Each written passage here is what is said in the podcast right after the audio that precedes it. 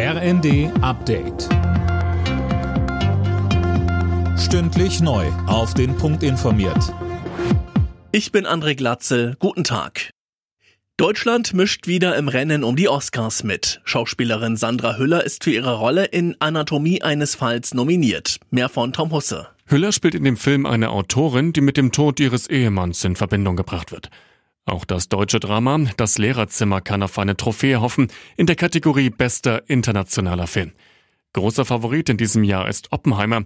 Der Film über den Vater der Atombombe wurde insgesamt 13 Mal nominiert. Ob Sandra Hüller einen Oscar bekommt, entscheidet sich am 10. März. Dann wird der wichtigste Filmpreis der Welt in Los Angeles verliehen.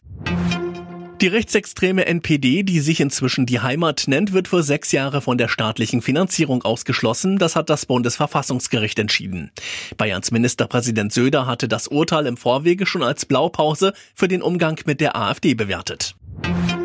Der anstehende Lokführerstreik wird die Deutsche Bahn nach eigenen Angaben etwa 150 Millionen Euro kosten.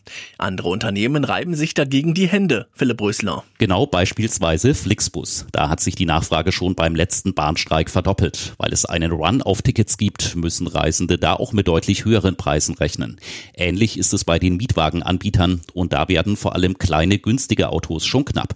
Auch Mitfahrzentralen wie BlaBlaCar oder Fahrgemeinschaft.de profitieren vom Lokführer Lokführerstreik. Der beginnt im Personenverkehr kommende Nacht und soll bis Montagabend gehen. Die Musikwelt trauert um Frank Farian. Der deutsche Erfolgsproduzent ist mit 82 Jahren gestorben.